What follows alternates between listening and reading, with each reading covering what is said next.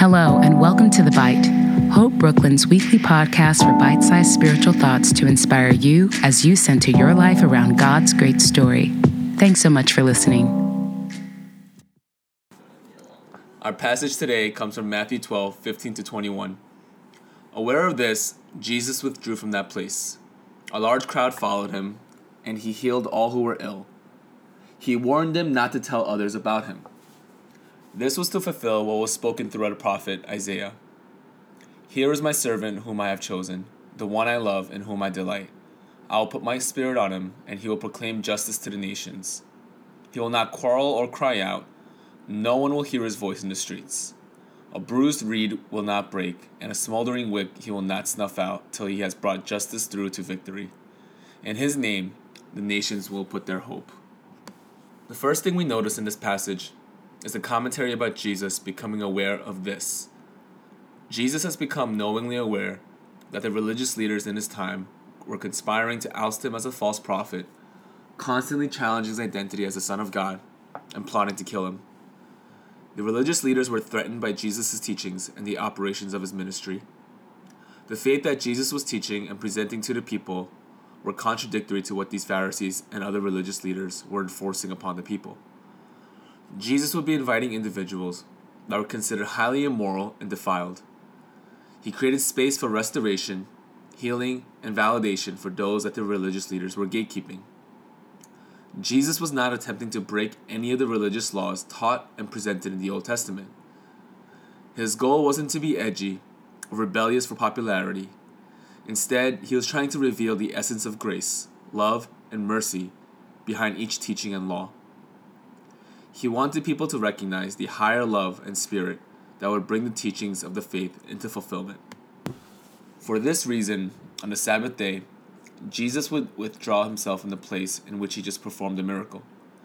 Throughout the life of Jesus and his ministry, it is noted that he would retreat from the crowds to find moments of rest and personal times to preserve his intimacy with God, his Father.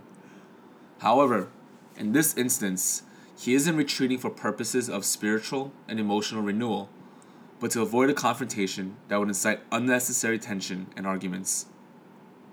It is important to see how Jesus manages these confrontations. Despite his efforts to retreat from the crowds, people continued to follow him, and Jesus carried out his ministry of healing. He will tell the recipients of his miracles not to tell anyone about what has happened.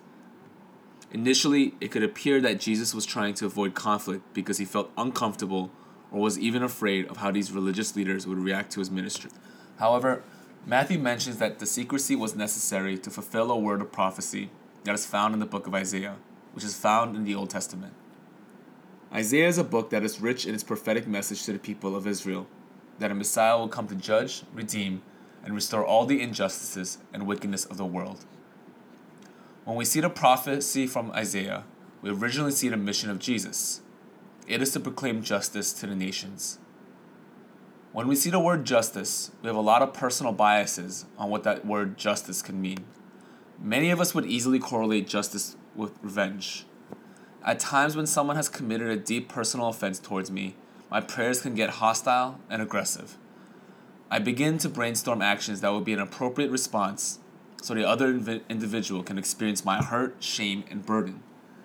However, Lately, Jesus has been revealing to me that his form of justice isn't always vindication in our terminology, but it means redemption by his methodology. Therefore, when we begin to illustrate Jesus proclaiming justice to the nations, it isn't the punishment or retribution of one act of wickedness. It is the abolishment of evil as a whole. It isn't only about Jesus reclaiming one moment of hatred and racism but it's about uprooting the very evil that lies beneath the darkness of hate. It isn't only about setting one captive free, but delivering people free from their idols of power and dominance. It isn't about having a good church community, but about directing people to the great kingdom of God. It isn't only about having morally good people, but it's about the message of grace, forgiveness, and redemption brought by Jesus to be the narrative that shapes our lives. Secondly, we see why Jesus doesn't approach his accusers with public encounters. The prophecy said that Jesus would not quarrel or cry out, and that no one would hear his voice in the streets. The proclamation of justice and the mission of Jesus was not meant to be carried out by inciting unnecessary tension and publicity. Although Jesus was not one to back down from moments of unavoidable confrontation, his intention was never to incite riots and hostile gatherings. The prophecy of the Messiah was a picture of a meek and humble champion.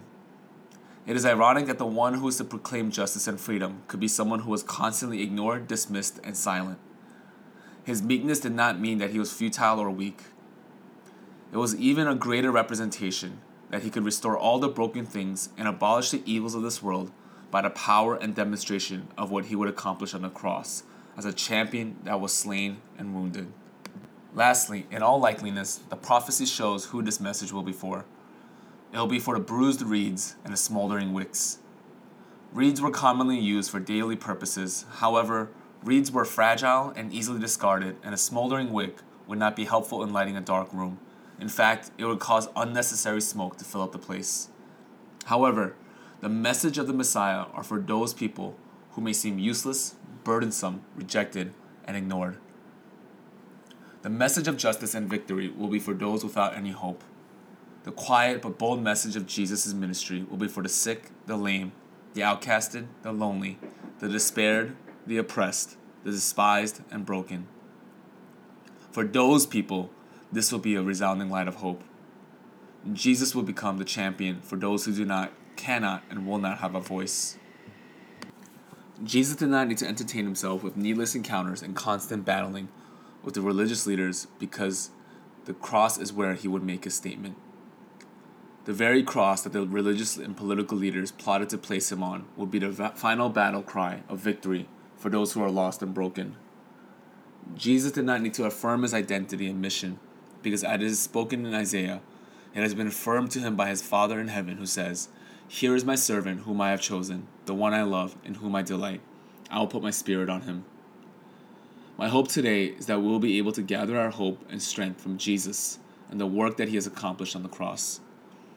We can place our hope in him because on the cross, he bore all of our failures, guilt, and shame, giving us a chance for redemption by simply seeking him. If we are feeling rejected, displaced, and oppressed, we can hold on to the truth that there is a champion that is interceding for us. Let's continually ask God to be the anchor and hope we hold on to. Let us pray.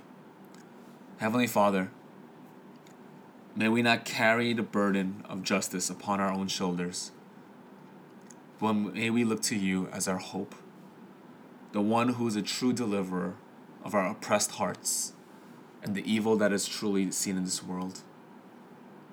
May we not lose heart because we see the glory of the kingdom that can come and the kingdom that will be ours. Father, let us live each day by seeking you and looking at you as the model for salvation. We love you and we thank you. In Jesus' name we pray. Amen.